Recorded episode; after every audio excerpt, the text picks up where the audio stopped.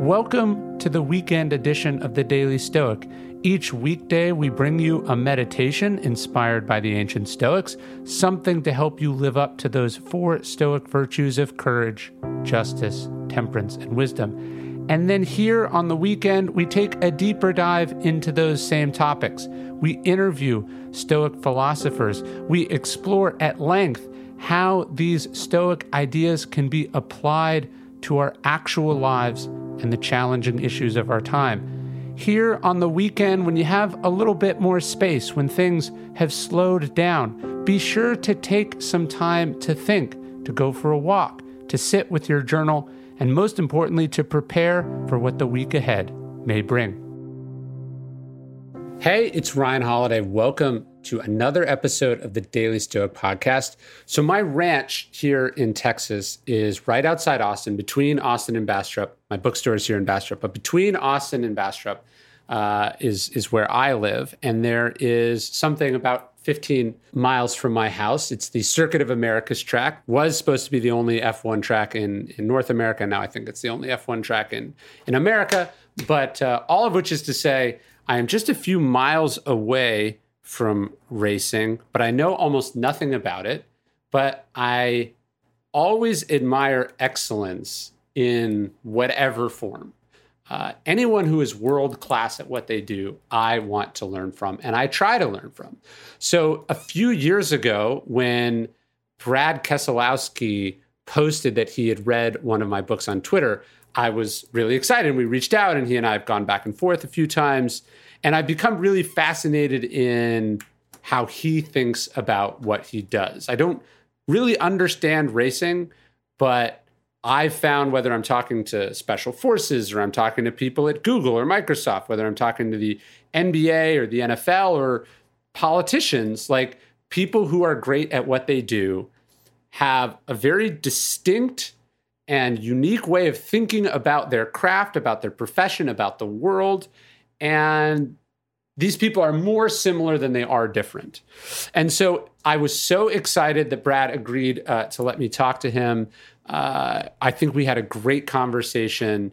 Uh, he's clearly not just uh, a student of his sport, but a student of leadership as a whole. Uh, and and and really, it seems like leadership to him is the secret to success on the track.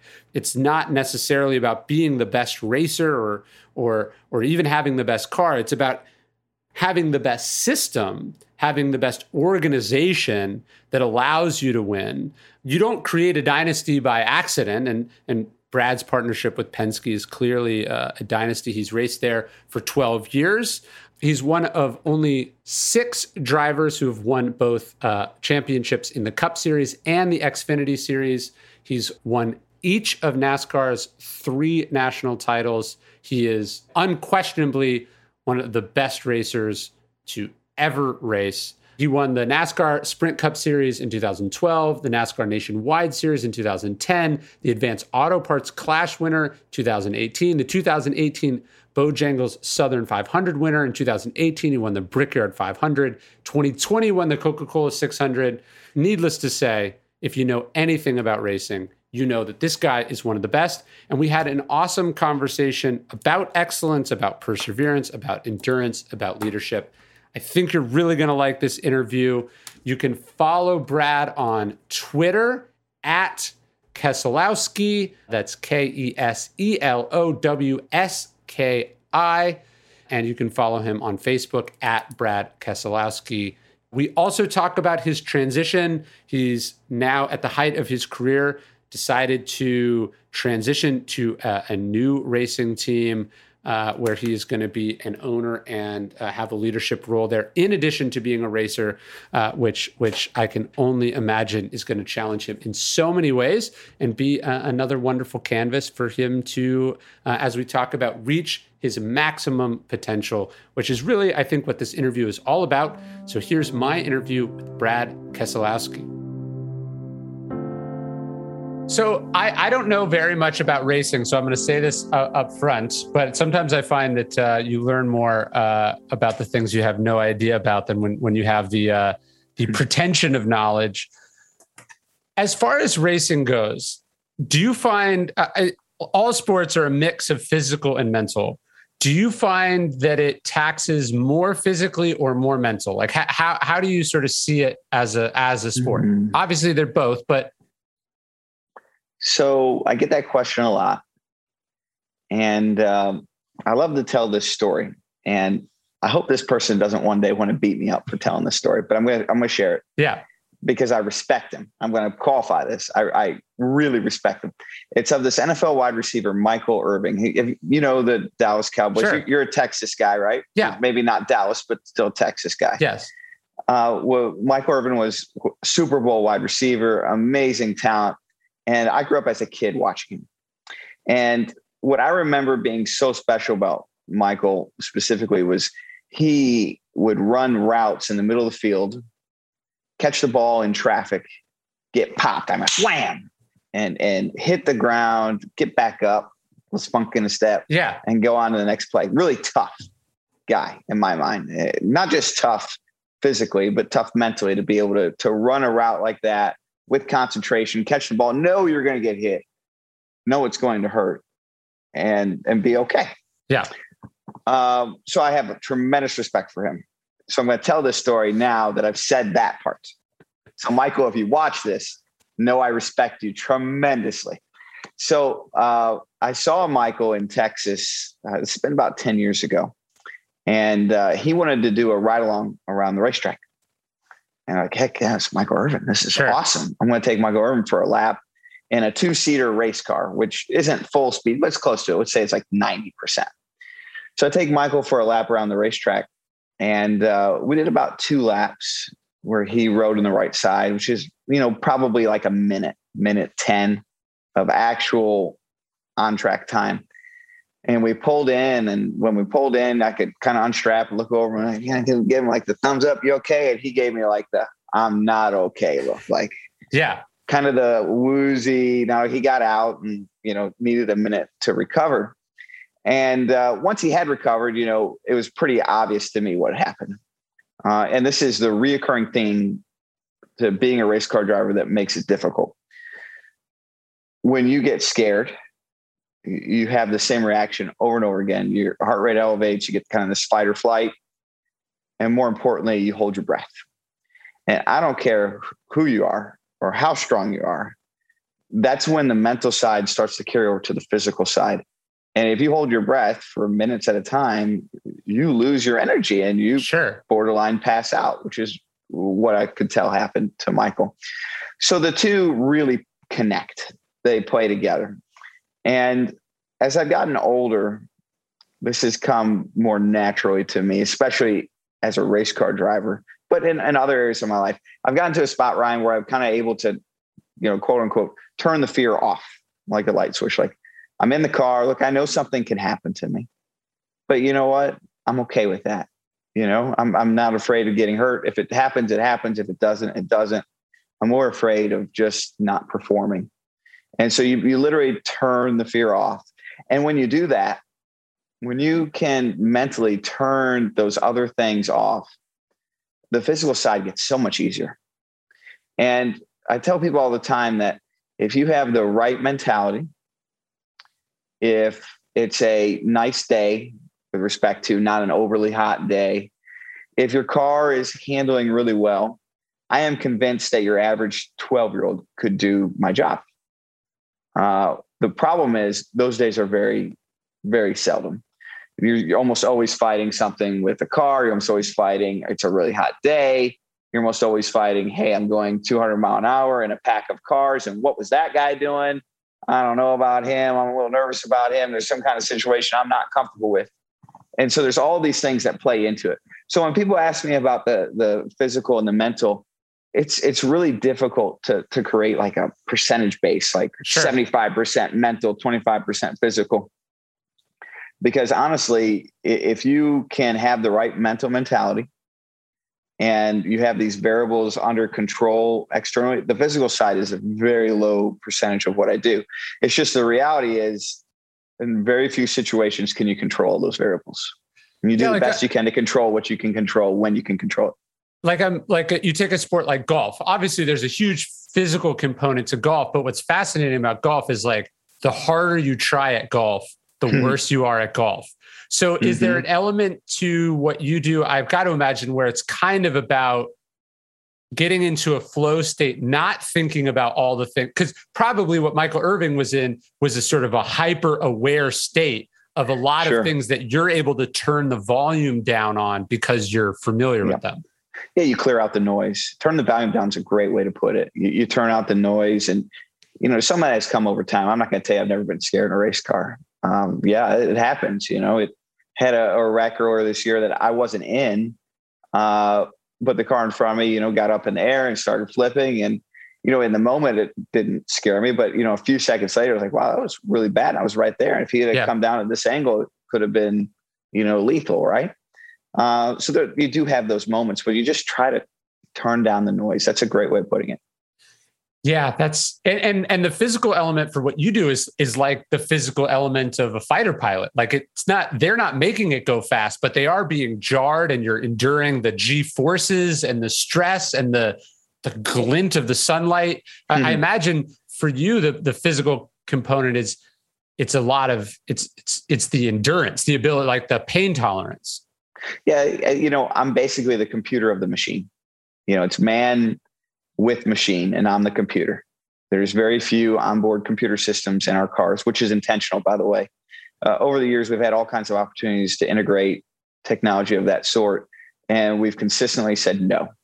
not because there, there's, and there's, I think there's a lot of this perception, at least in the NASCAR world, at least externally, Ryan, that, oh, those guys just don't know technology, so they don't know. It's the exact opposite. We have tons of technology, but the technology that goes in the cars as a driver we fought for over and over again no don't put it in there because if you put too much technology in the race cars then the actual accomplishment of driving the car means less and less and less uh, because you have less systems to manage so how does how do you I'm I'm I'm curious how one cultivates that sort of endurance. There's that German word I think I use it in obstacle Sitzfleisch basically like ass in the chair, which is like literally what you're doing. I mean, yes. you're, you're like, you have to put your ass in the chair and just stay there for like hours on end, right? How do you, how do you cultivate that kind of mental toughness? Like, what is the training regimen that goes into being able to? Because I got to imagine earlier in your career it was harder, or you couldn't do it, and now you can you can go all day,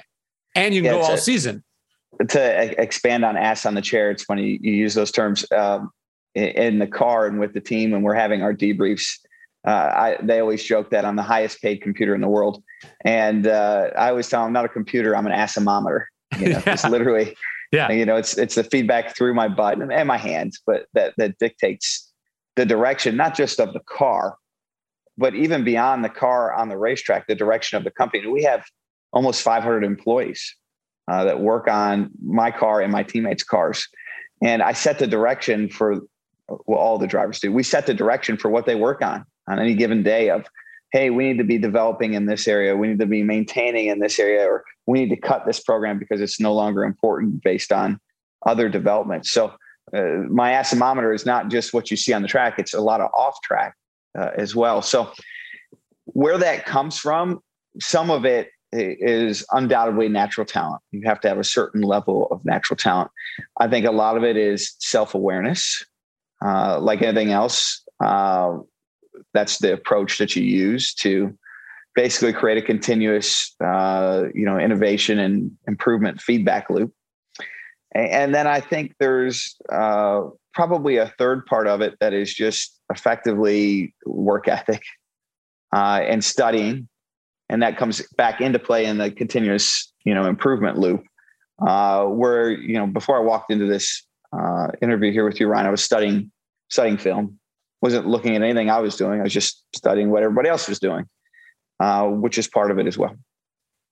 Yeah i've got to imagine the the the mental discipline for what you do is immense. It just the intense period of focus uh, that goes that how long you like it's it's not like uh you know there's you don't get a halftime you don't get the breaks yeah. you know just to be locked like like when i said and i think people think for instance that writers write for long periods of time we actually write like two hours of consecutive writing would be a lot right so i might sure. write just two or three hours a day that's it um because the mind can't actually concentrate that long. And I was just recording the audiobook to my my next book. And it's funny, like you can record audio for like two hours before you become like a bubbling idiot. Like you, you you just lose your ability to to to think and to process and to let alone get words out. So I've got to imagine the marathon for you of maintaining focus when there's such the stakes are so high and such a low margin for error. Um, not just as far as winning, but you could cause a crash and get hurt. You know, it's interesting because I'm going to play off what you just said there and say, yes, I agree. Uh, but, but Ryan, when I'm driving the race car, I've always felt like, and you hear this term all the time, in the zone, right? Yep. And uh, somebody asked me to define what that meant to me at one time. And I told him I can always tell when I'm really in the zone because after the race, I don't remember the race. Sure. Like I don't remember it. I'm, I'm, it's like there's a function in your brain of cognitive ability that is taking, you know, RAM and rather than using that RAM for a recording function, a memory function, you're like, no, I need all the RAM you got. Yeah. And like the the memory side is gone and it's not recording. And when I get out of a race car, when I'm I'm feel like I was really in the zone, I don't remember the majority of the race that I literally just participated in. Yeah. Couldn't tell you anything. I mean, literally like um, and I'll get a question from a reporter, you know, at lap 135, you made this move, da da da. And I'd be like, tell me more. Yeah. yeah. Like I sure, yeah, go ahead. And and I sometimes I feel bad because I think the reporter or even a team member might think I'm being rude, but I literally don't remember it. Like I, when you're in the zone, I feel like that piece of your brain just goes away, and you're you are just you know clawing for every bit of RAM that your brain has to be able to stay focused. And Dell Tech Fest starts now. To thank you for 40 unforgettable years, Dell Technologies is celebrating with anniversary savings on their most popular tech. For a limited time only, save on select next gen PCs like the XPS 13, where you can make the everyday easier with Windows 11. Plus, curate your dream setup with great deals on select monitors, mice, and must have electronics and accessories. When you shop online at Dell.com slash deals, you'll have access to leading edge technology and free shipping on everything. That's Dell.com slash deals. Look, when I was first thinking of going to therapy, it was a little overwhelming, right? What's covered by insurance? How far do I have to drive? When do they have appointments? I mean, when I first started going to therapy, the idea of online therapy, virtual therapy,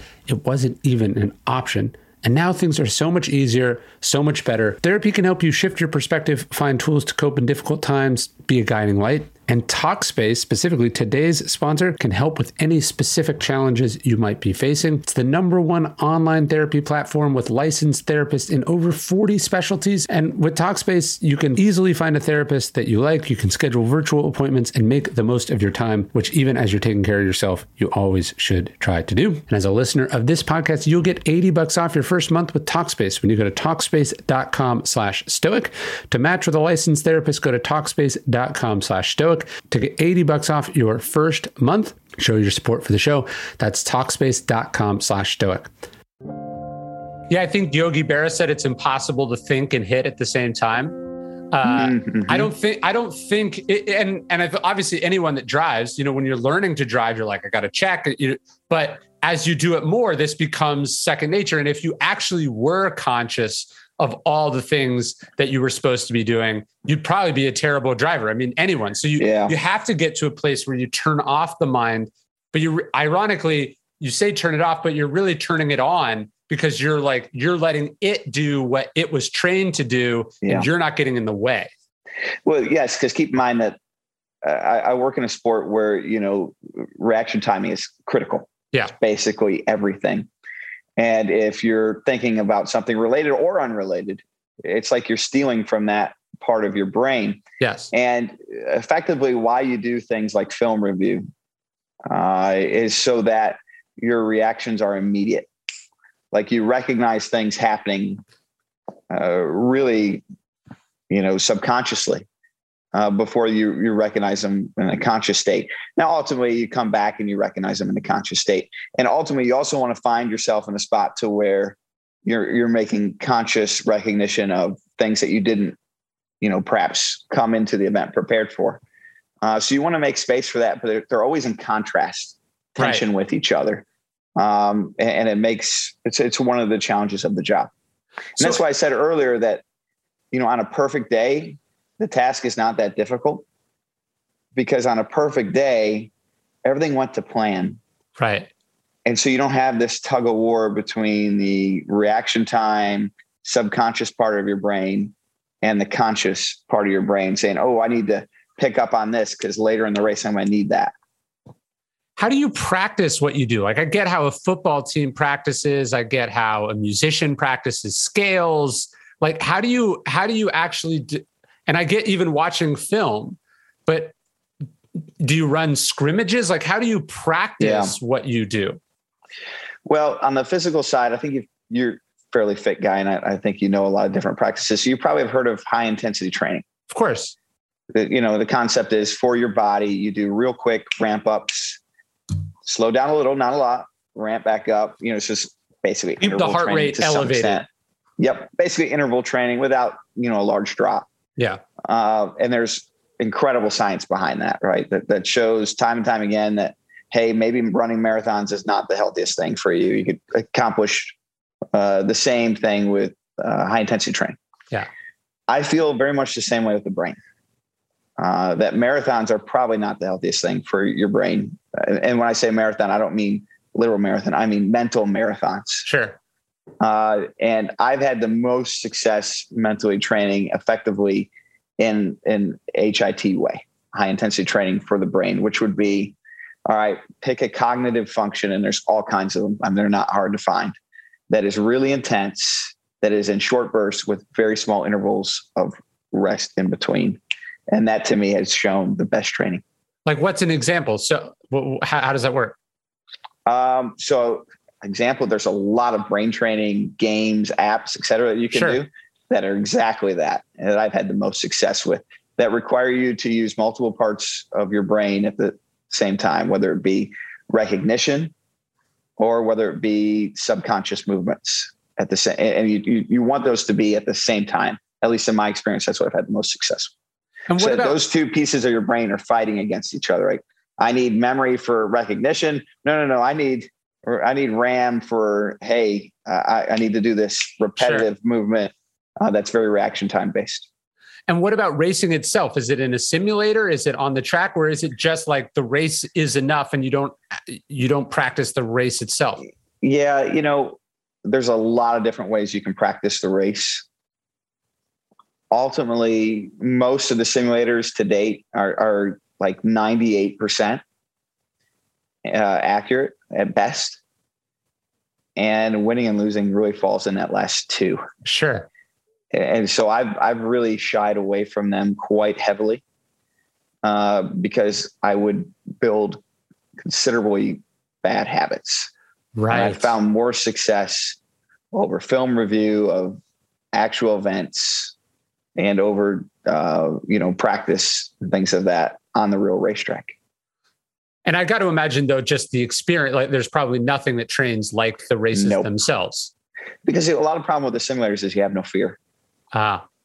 Because and, and this has always been a huge issue with simulations in the motorsports world is fear is a huge inhibitor and uh, it takes again a lot of cognitive function away from you and when you remove that you find yourself making riskier moves uh, which aren't realistic and you find yourself with more bandwidth to operate which again is not realistic have you seen the movie sully Mm-mm. about about landing the plane on the Hudson. Oh yes, Sully. Sully, yes, yes. Yeah, There's a language I, gap there. Yeah, so I live I, in North Carolina, and my uh, my southernness is coming out. It's called. I think it's called Sully, uh, the Clint Eastwood yes. movie. Um, yep. But but where where they're trying. Uh, your point about fear is is an interesting one that I wouldn't thought thought of. But but he's saying, you know, like you knew what the two outcomes would be, or you knew what the outcome was, so you were able to simulate it. But if you don't know the the yes. the tricky part is the not knowing and you're making yep. split second decisions based on limited information that's that's the the hard part i think in the movie they said that he had 30 seconds roughly to decide to go back to the airport and he would have made it yeah And his argument against that was I needed all 30 of those seconds just to recognize what was going on, right? So you're back to that same thing. Like his brain was pulling, you know, effectively RAM. Yeah. And there, there wasn't enough to digest all of this within 30 seconds. Like the processing time was longer than the 30 seconds I had to make that decision. Right. Yeah. No, that's that's fascinating. The, the the idea that the fear is not there, so the stakes are not high enough, is really interesting. Like, and it's probably like a comedian. Like, ostensibly, a comedian could practice in front of the mirror. A comedian could talk on the phone, could do it over Zoom, but you actually need the razor's edge of the audience could turn on you at any moment to uh, to mm-hmm. to get to get the real performance out of yourself. Yeah, you turn those lights on, it's a different world, right? Yes. Yeah, man, that's fascinating. So, so talk to me. Uh, obviously, as, as, a physical and a mental sport, um, and so, uh, and all sports are along this trajectory, but but racing seems a little different. But so you have um, you have youth, you know, you're in peak physical condition and then uh, you're declining, but your cognitive ability and your mastery of the profession, they're, they're intersecting. So how do yes. you see, how do you see yourself on that trajectory? I've got to imagine you're getting older. You've done this a long time, yeah. but you're accumulating hours of experience and, uh, uh, mastery of the profession at the same time. So how, how does that, how do you feel in the car? Yeah, that's, that's a really interesting and it's something that I work on and think about almost every day. Um, so there's a lot of studies on race car drivers about when their peak is, and sports in general all have different peaks, right? Right. Uh, where there's an intersection, just like you said. Um, you know, you look at someone like Tom Brady. That's part of what makes him so impressive. He's way past the precedent. The physical has that, declined, but the other yep, has increased. His mental has continued to increase, right? uh, but he's been able to keep enough physical prowess to where he's really just latching on to all of his cognitive ability and experience right. uh, and making the most of it, but having the physical skill set to still do it, right? Right. Which is super impressive. Uh, like, wow, amazing, impressive.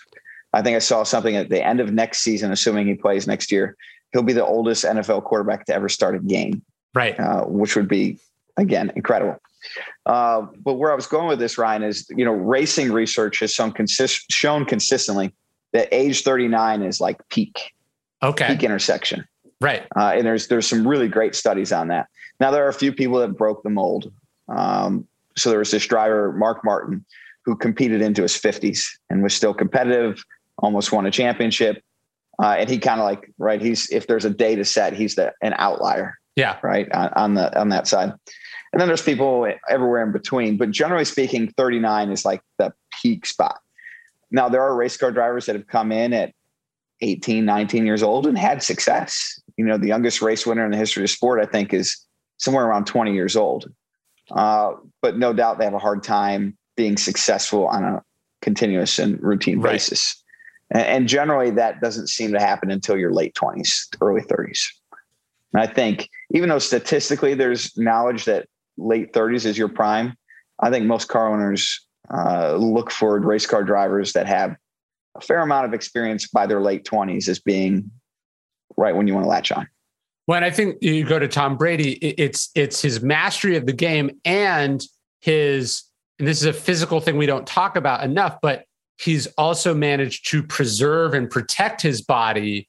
It, so like the discipline I, am thinking about this for my my book about how do how are you disciplined about your discipline, right? So. Mm-hmm. Um, you know, Gregg Popovich famously uh, popularized the idea of load management in the NBA. Like knowing that if we're going to be the same team that goes deep in the playoffs every year, we got to be able to manage the load on these guys or they're going to wear out. I think what's part of, to me, part of the reason that Tom Brady is he's tough enough that he's able to get rid of the football before he takes hits right? Which some yeah. some quarterbacks might think that's a lack of toughness, but he's running more of a marathon as opposed to a five year career sprint. So the ability to to be like, I'm going to reduce the wear and tear on my body, on my mind, on my team to be able to go the distance.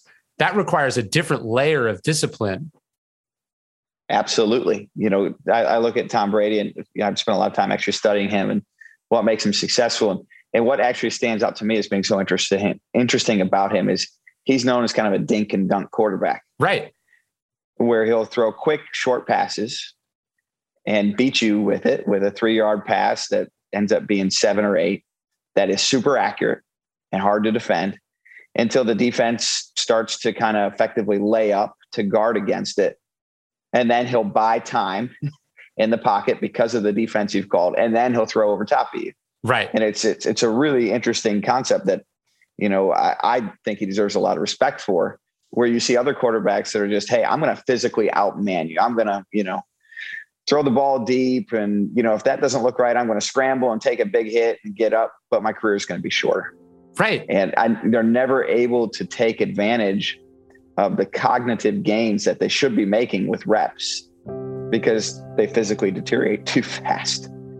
The Daily Stoic is brought to you by Progressive Insurance. One of the cool things about podcasts is that you can multitask while you're listening, but depending on what you're doing right now, like for instance, if you're not in some kind of moving vehicle, there's something else you could be doing. You could be getting an auto quote from Progressive Insurance. It's easy and you could save money by doing it right from your phone. Drivers who save by switching to Progressive save nearly $700 on average, and auto customers qualify for an average of seven discounts. Discounts for having multiple vehicles on your policy, being a homeowner, and more. So just like your favorite podcast, Progressive will be with you 24 7, 365 days a year. So you're protected no matter what. Multitask right now. Quote your car insurance at progressive.com to join over 29 million drivers who trust Progressive. Progressive Casualty Insurance Company and affiliates. National average 12 month savings of $698 by new customers surveyed who saved with Progressive between June 2021 and May 2022. Potential savings will vary. Discounts not available in all states and situations.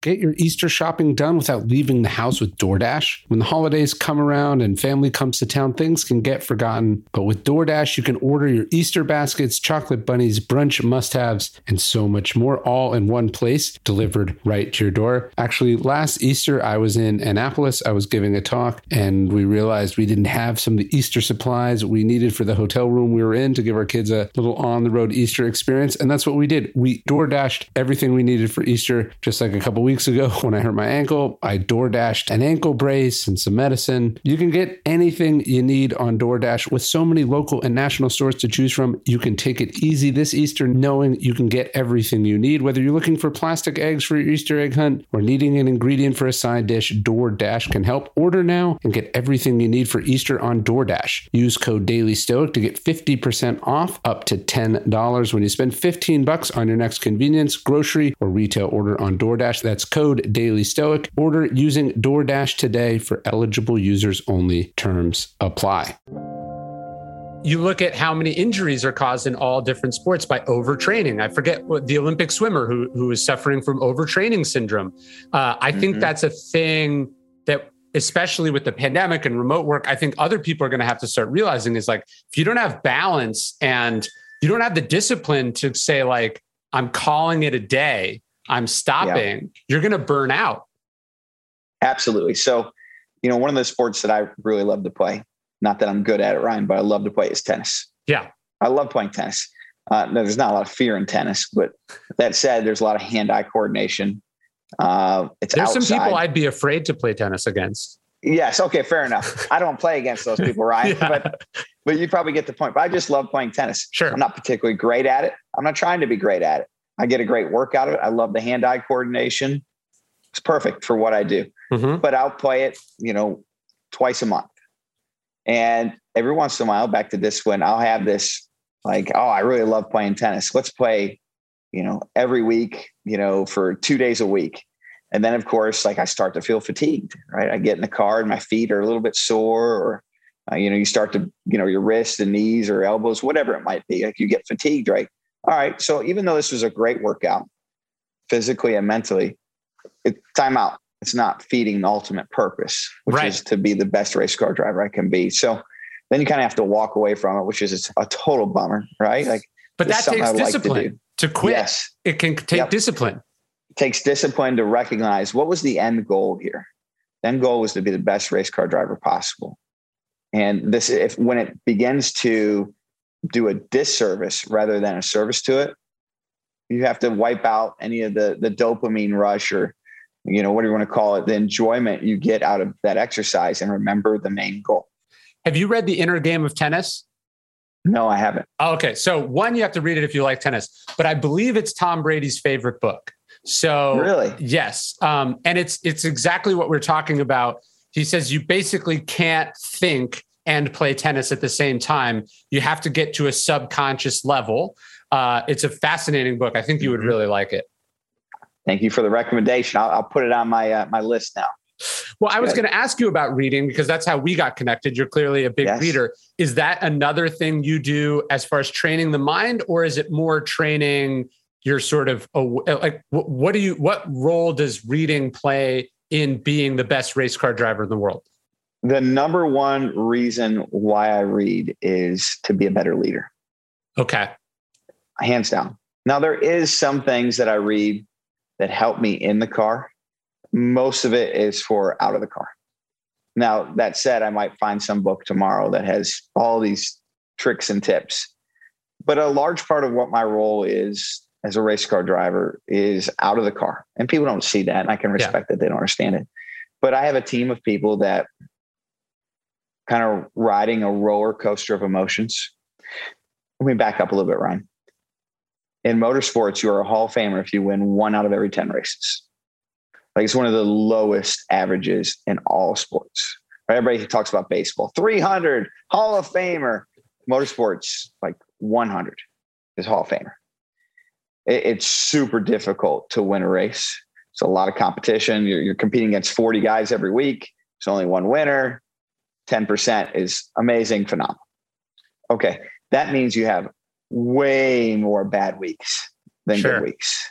Even if you're a Hall of Famer, nine out of 10 weeks, you did not win. Yeah. And so you have this team around you of people who are, they're going to feed off that energy. And, and that energy is always going to be the same of we have got to improve. We've got to improve. What did we learn this week? How are we going to apply the, the lessons, right? And it's this really tight uh, feedback loop because it's weekly. We compete 35, 36 weeks a year. So you have 36 weeks a year of PDCA, plan, do, check, act. Plan the next race, do the race, come back and check on it. How did it go? All right, now we got to act on it. These are all the things that went wrong that we have to patch up to be better. Well, basically, in that is an acknowledgement that we failed and we didn't meet all of our goals. So mentally, this is really tough on a team, right? You're always failing. Even races you win, you're like, all right, we, we might have done 99.9% everything right, but we failed here. Sure. We got to fix it. We got to fix it. That might cost us next week, right? So that's can be really demoralizing on a team to always have area to improve.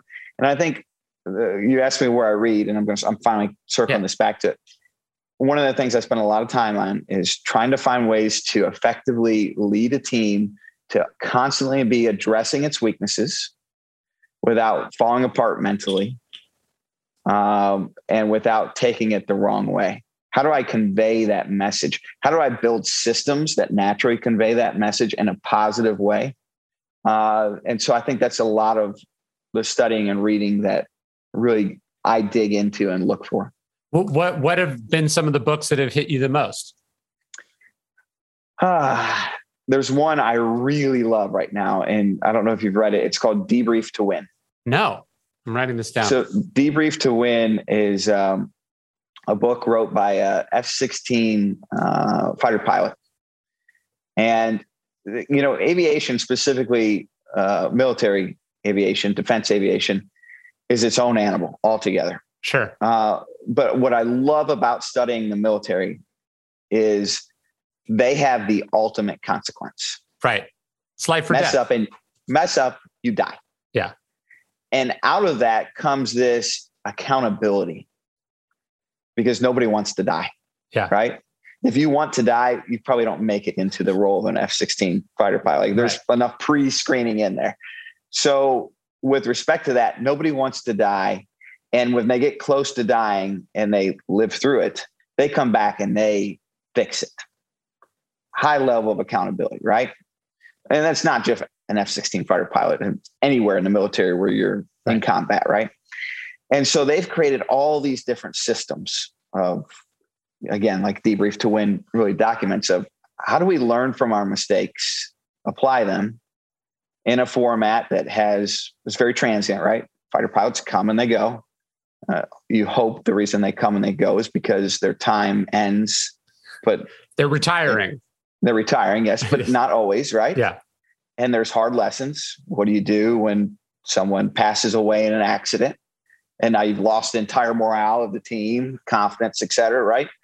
They, have lived these experiences for you know sure. almost a hundred years and have really iterated the process of how to work through that.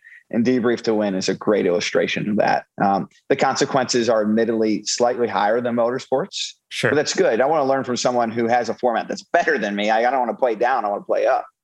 Uh, so it's it's probably one of my favorite books of all time.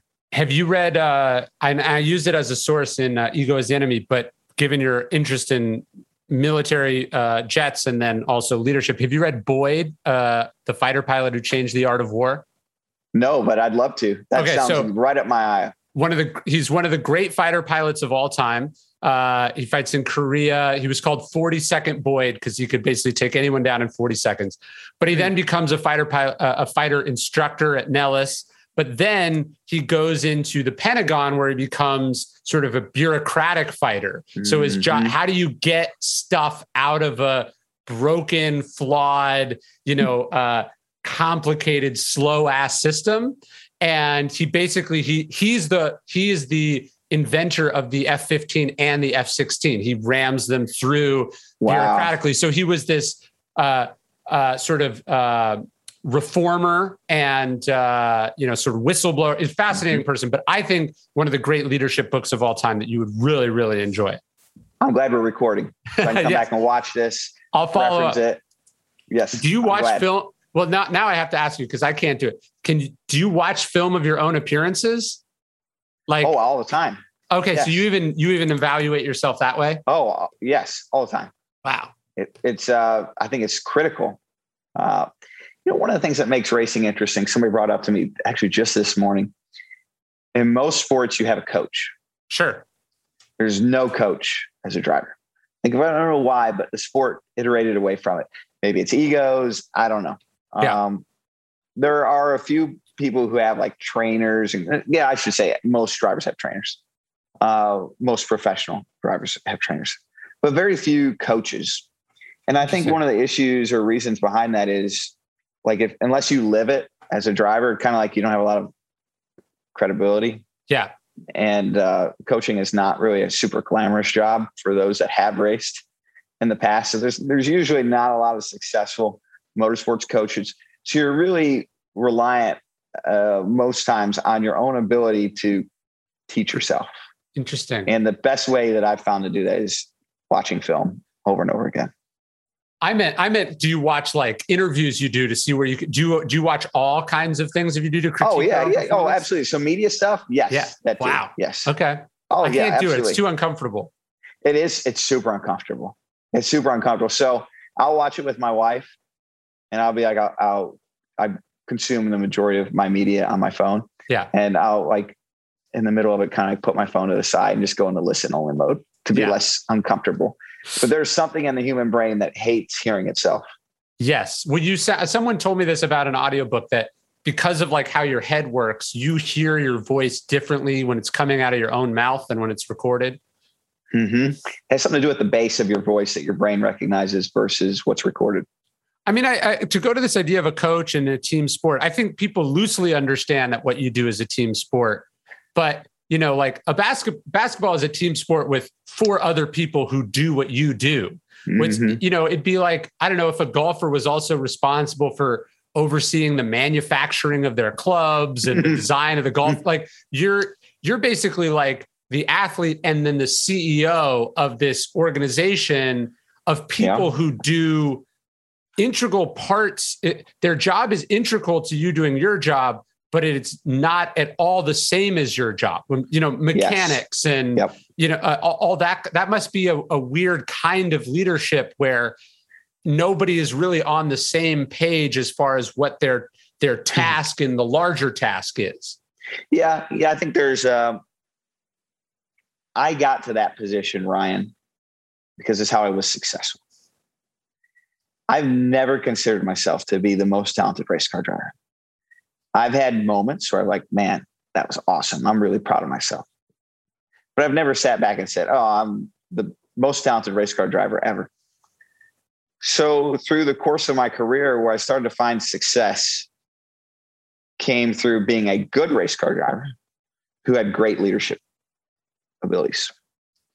And that meant being able to iterate, being able to, you know, recognize patterns and then effectively play ahead. Um, now, in a perfect system, I wouldn't have to do that. Uh, in a perfect system, there would be all these people around me that did that, and you know everything clicked and was miraculous, et cetera, et cetera. That's a lot easier said than done because recognizing again that the tools that are limited for the team to work with with respect to recognition patterns, onboard telemetry effectively, they don't have a lot of tools to analyze. And um, they make a lot of great decisions. And you can make a lot of great decisions with good info. But when you don't have the complete information, you're bound to make some bad ones too.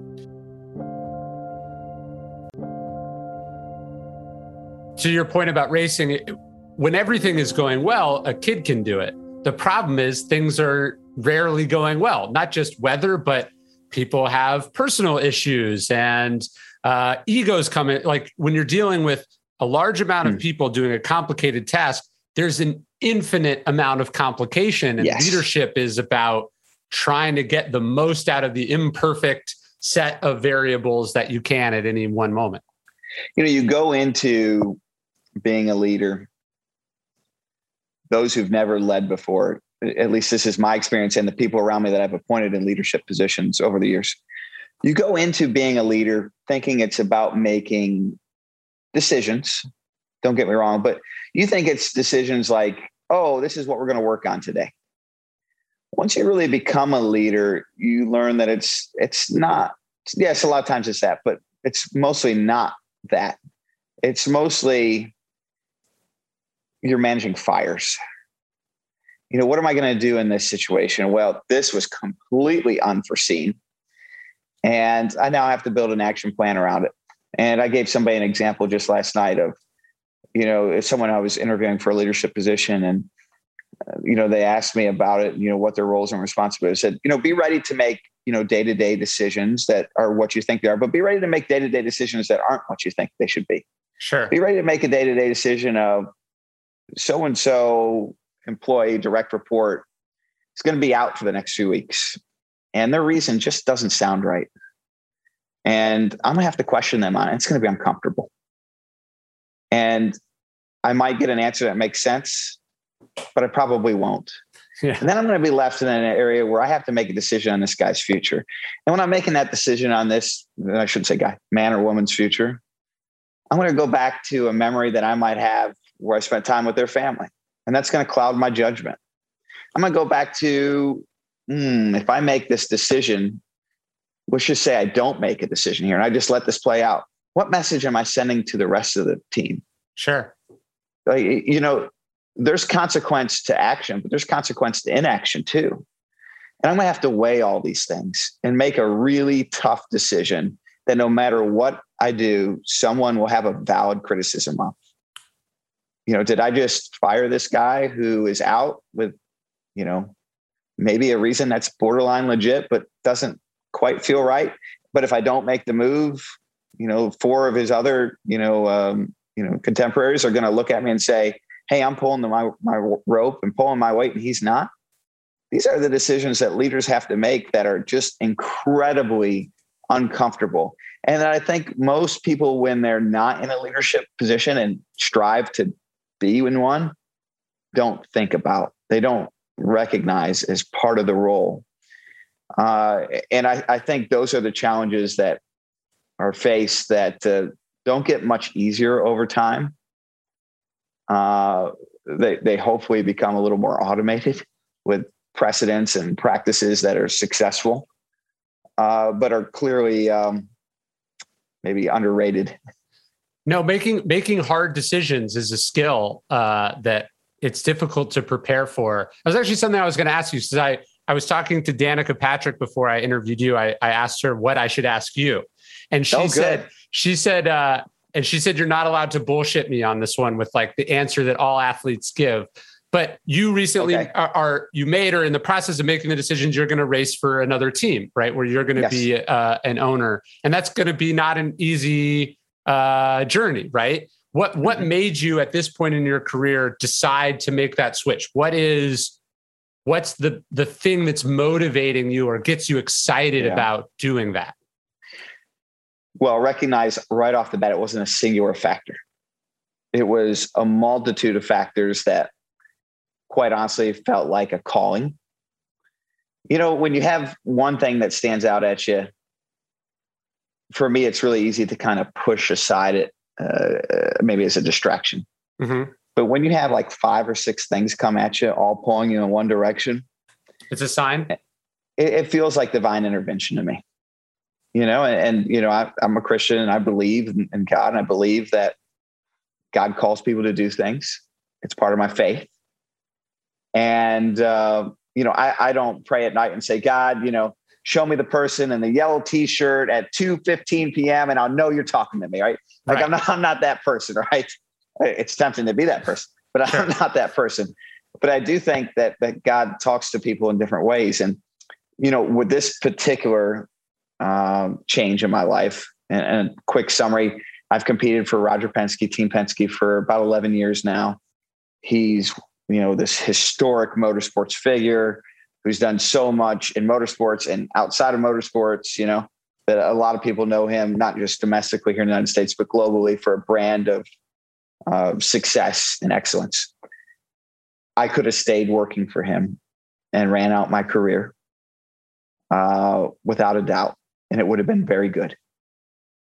I looked at it and said, All right, I have this other opportunity with John Henry, very famous for his businesses and owns a Liverpool franchise out in uh, the UK and owns the Boston Red Sox. You know, very successful man. And Combined with Jack Roush, who successful motorsports pioneer. Both of them came to me with this unique opportunity, and, and on its face, it's like you know, not that interested. And then some other things started to come along. Of all right, um, NASCAR decided they were going to change some of the rules, change the cars. Oh, okay that means the opportunity is here to leave a mark with two professionals, but also to do it with a new car and a new challenge that's going to change dynamics. All right. I got so two things that are very good. All right. Then the third piece came up where they said, well, hey, not only will we let you or want you to compete for us as a driver, we'd be interested in you having a role as a leader. Like, oh, so now I have an opportunity to grow as a leader. All right and here's a leadership position that's formalized within the company. Okay, that's exciting. Oh, and by the way, we'll give you, you know, an equity stake. Like, oh, wow. So now we're up to like four things. right. right. Like, and then um, there were some other pieces that happened. And I know Danica said I can't bullshit it, but the timing's not right for me to fully disclose it. There were some other pieces that happened behind the scenes with some contract negotiations uh, that I was having with Penske at the time. And it's like, you know, I just feel like all these pieces are, are God telling me that I need to take this opportunity. And if I don't, um, I really feel like I'm missing out. And, and when I look, people ask me all the time, what drives you? And it's it's it's a really simple answer that I think is very complex. But what drives me, Ryan, is to live up to the potential that I feel like I've been given so there's a lot of talk in, in this world that we live in today about equality, about equity. The reality is, and, and you find this out very quickly when you have kids, that we're all different. Yeah. Right. We, we sure. really are. And with that comes different potentials. I don't have, I was, a, when I was a kid, Michael Jordan was in his heyday. I wanted to dunk a basketball so bad. I'm going to tell you, I never got close, not even like within a foot of the rim. And I practice in the backyard. I practice. I'm, I'm never going to get there. that was not the potential given to me from God. Sure. But God did give me a lot of potential to be a leader. God gave me gave me potential to be a race car driver. And I felt like my situation at hand where I was at Team Penske didn't give me an opportunity to fully recognize that potential. I had the opportunity to, to recognize a lot of it, but not like all the way. Sure. What's difficult is I'm making assumptions on what my potential is. Sure. And I'm saying, hey, look, I feel like I was at 80% of my potential. I feel like I owe it to God for this blessing I have to live my life in this day and age to try to find 100% of my potential. And if I take this opportunity and I fail because it was above my potential, then I know. Like I, I know where my line was. And now that line moves, right? As we get older, some of that potential changes. We just talked about it. Your physical potential goes down as you get older, your mental potential goes up. I feel like my mental potential has increased at a rate further than what my physical potential has decreased. Sure. And so that has set this, you know, we're in the middle of the Olympics, but this has set this bar, right? This high jump bar yeah. that has elevated and put me in a spot where a new opportunity was seemingly reasonable that I should pursue. And that was a lot of word soup. But rationale wise, basically what I said to you is I want to feel like I'm at 100% of the potential that God gave me and that I'm striving for that.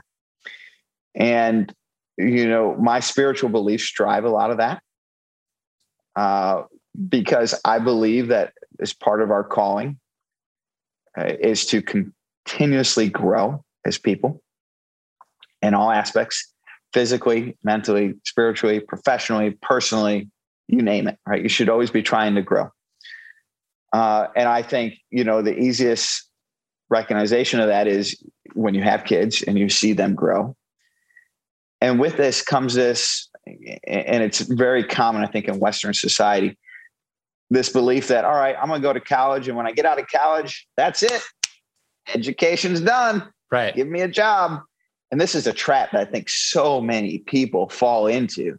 This idea that your education ends the second you leave whatever it is high school college you know a master's degree a bachelor's degree whatever it is like you set this bar where you're like my sure. growth this is my growth bar. I don't believe that. I believe the growth bar should always be should be moving, and that that's your sets a potential line that you should be trying to fulfill with the things you do in life. So in short, you you went towards the challenge. You you went yes, towards absolutely. Head on, head on, and with the belief that if I didn't, quite frankly, I wouldn't be living up to I wouldn't be living up to God's word and you know His provisions to me. Well, yeah, and I think sometimes it's easy for people to people to associate success with external results, right? It's like, hey, you won this, you got this, you're paid this, which is all nice, but I think you find that the great athletes, the great writers, the great leaders, they're motivated by what you said, which is, am I fulfilling my potential or am I stopping short? And yes. sometimes that it sometimes the decisions you have to make to get to that next level they're they're painful and difficult and they require leaving some things behind and they're they can be poorly understood and they can end in abysmal failure also but you got to you you can't not do it i'm worth i'm uh, you know what i'm willing to accept the risk the yeah. risk i can't accept is not trying yeah that is what i can't accept uh, and i look at that all the time and say and you know there's there's action in it too don't get me wrong i mean I get a dopamine rush like anybody else. yeah, I'm not going to hide from that. I love it. I love yeah. what I do. I, and I love competing. I love the opportunity. I love the challenge. Um, you know, we're not in my house. I'm in my shop right now. You can see I've got a yeah. few knickknacks behind me. Oftentimes, when people do come to my house, the first thing they see is I don't have any trophies in my house. I keep no trophies in my house. When I first met my wife, she was shocked by that. She's like, "Well, where, where's your trophies. Where's your award? Like, no, I don't keep this stuff in my house. And it's super intentional. Where do you keep I, them? I keep all of them in my work area. Okay. And a lot of them, I built a small museum uh, and it's not open to the public. And it is literally just for people to stop bugging me about it. because for a long time, I had them all locked in a basement in my work. Okay? Because I'm very anti trophy, not in the sense that I don't appreciate trophies. No, I, like I think trophies are cool as hell. Yeah. But what they meant to me and what they mean to me is like this manifestation of there's the bar, I hit it, stop. Sure. And I hate that feeling. Like I, I've grown to almost despise my own trophies in the sense that looking at them creates this feeling of content. And I hate that feeling of content.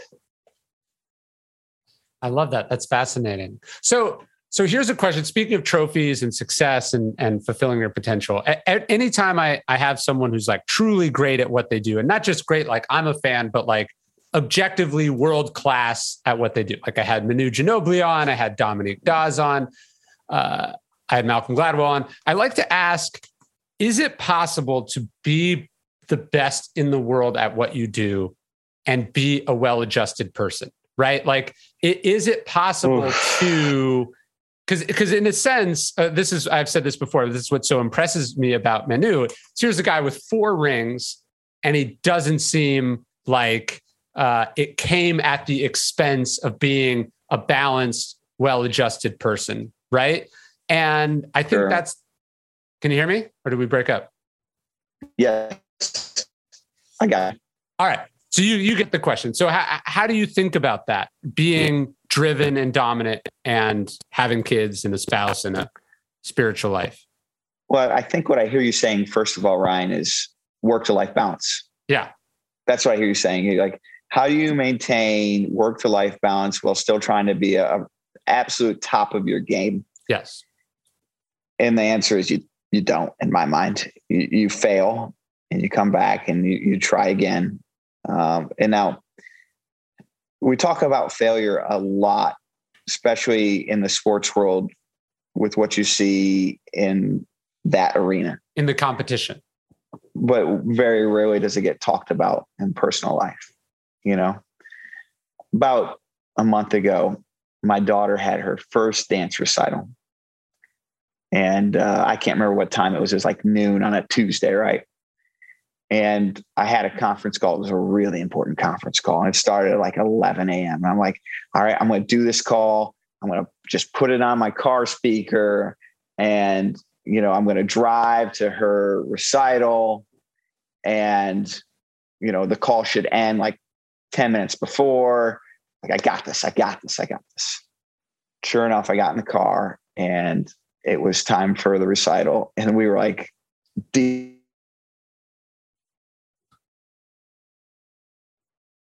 we need to cover this, this, this. We're writing, I'm in like an important topic. And I just, my ability to process time was lost. Yeah. Sure enough, it got done. I looked down. I'm sitting in the parking lot at my daughter's dance recital and I get out of my car just as she walks out of the recital. Oh no! And I'm like, holy cow! And my wife, who was at the recital, she walks out, and like I get that look. Yeah, yeah. You know, you know that look like, oh yeah, I messed up big, right? But we don't talk about those, right? Sure. We, like you know, we don't talk about this this tension between the two. You know, if I failed on the racetrack, oh, I'd be in the news, it'd be in the reports, da da da but you fail personally, like it's in a lot of ways worse, right? Sure. And then my daughter, the, the rest of the night, like, Dad, why were you just sitting in the parking lot? Why didn't you come in the recital? And you're like, like you, you know what I mean? Sure, like, I know exactly. Could this get any more difficult? So what I'm trying to say is I fail. Yeah. I fail all the time. I fail personally, I fail professionally, and I hate it. I don't accept it in the sense of not trying to be better. I accept it in the sense of I think it comes with trying to be the best at anything. That you're going, in order to be the best at something, you're going to make sacrifices somewhere else and they're going to hurt. Yeah, well, and it's precisely the skills we were talking about earlier the ability to lock in, the ability to endure, the ability to be singularly focused. You know, those are precisely the things that work against you in the other part of your life. So you have to develop the ability. We talked about turning things down, just as you develop the ability to turn the noise down, you have to be able to turn down your own obsessions so you can actually be on the couch when you're sitting on the couch, you know, mm-hmm. not working. Yes. But you know, the most powerful word in the entire English dictionary is one of the shortest and simplest no. Yes. You know, I, I there's a, a couple pieces posted on Steve Jobs where, you know, he was really adamant about people saying no, especially managers. Mm-hmm. The power of no. No to features, it's, no to whatever. Yeah. Yep. Don't be afraid to say no. And uh, it, am I perfect at that? Absolutely not. But it's one of the first things I'll tell people that I work around. Like, how capable are you saying no? Not just to me, like everybody. Right. Like there are times when you need to say no. Like if you are wanting to be good at this job, you need to be able to say, you know what, this is not a good fit for me today. And I don't know if this really adds the most value. I'm going to focus on my core competencies. And that I think extends beyond the professional world, but makes its way into the personal world as well. That's a lovely place to end because I, I, I asked for an hour and it's been exactly an hour and I won't take any more of your time. Thank you, Ryan. I, I could probably do this for three.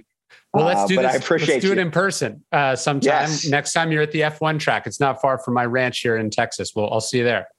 Good to know. I'll be there. Uh, I think next spring. All right. Uh, which, by the looks of it, will be sooner rather than later. yeah. Uh, with with the, all the Delta variants and so forth. But I would love to meet you in person and spend some time with you. Let's put it together. Done. And I'll send you. I'll follow up with these book recommendations. Please do. Thank all you, right, Ryan. Man. Talk soon. Much appreciated. All, all right. This was an honor. Appreciate it. Likewise. Thank you. Thanks so much for listening. If you could leave a review for the podcast, we'd really appreciate it. The, the, reviews make a difference. And of course, every nice review from a nice person helps balance out the crazy people who get triggered and angry anytime we say something they disagree with. So if you could rate this podcast and leave a review on iTunes, that would mean so much to us and it would really help the show. We appreciate it. And I'll see you next episode.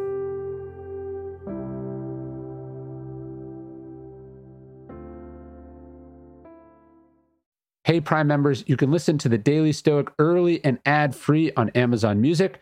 Download the Amazon Music app today. Or you can listen early and ad free with Wondery Plus in Apple Podcasts. From Wondery, this is Black History for Real. I'm Franchesca Ramsey. And I'm Conscious Lee. What do most people think about when they hear the words Black History? Rosa Parks, Reconstruction, MLK, February, Black History Month. Exactly, exactly. There are so many stories of Black history that we just are not really talking about or thinking about, especially outside of February. And we are about to flip the script on all of that. Because on this show, you're going to hear a little less in August 1492, Columbus sailed the ocean blue. And a little bit more. She is a heroine to some. As a fighter for black rights, she is a villain to others. Follow Black History for Real on the Wondery app or wherever you get your podcasts. Listen everywhere on February 5th, or you can listen early and ad-free on Wondery Plus starting January 29th. Join Wondery Plus on the Wondery app or on Apple Podcasts. In the 1980s, Frank Farian was riding high as a successful German music producer, but he was bored. German pop was formulaic, dull, and oh so white. Frank had bigger dreams, American dreams. He wanted to create the kind of music that would rival larger than life artists like Michael Jackson or Run DMC. So he assembled a hip hop duo, two once in a lifetime talents who were charismatic, full of sex appeal, and phenomenal dancers. The only problem? One very important element was missing, but Frank knew just how to fix that. Wondery's new podcast, Blame It on the Fame, dives into one of pop music's biggest controversies. Milli Vanilli set the world on fire, but when their adoring fans learned about the infamous lip syncing, their downfall was swift and brutal. With exclusive interviews from frontman Fab Morvan and his producers Frank Farian and Ingrid Segieth, this podcast takes a fresh look at the exploitation of two young black artists. Follow Blame It on the Fame wherever you get your podcasts. You can listen to Blame It on the Fame early and ad-free by joining Wondery Plus.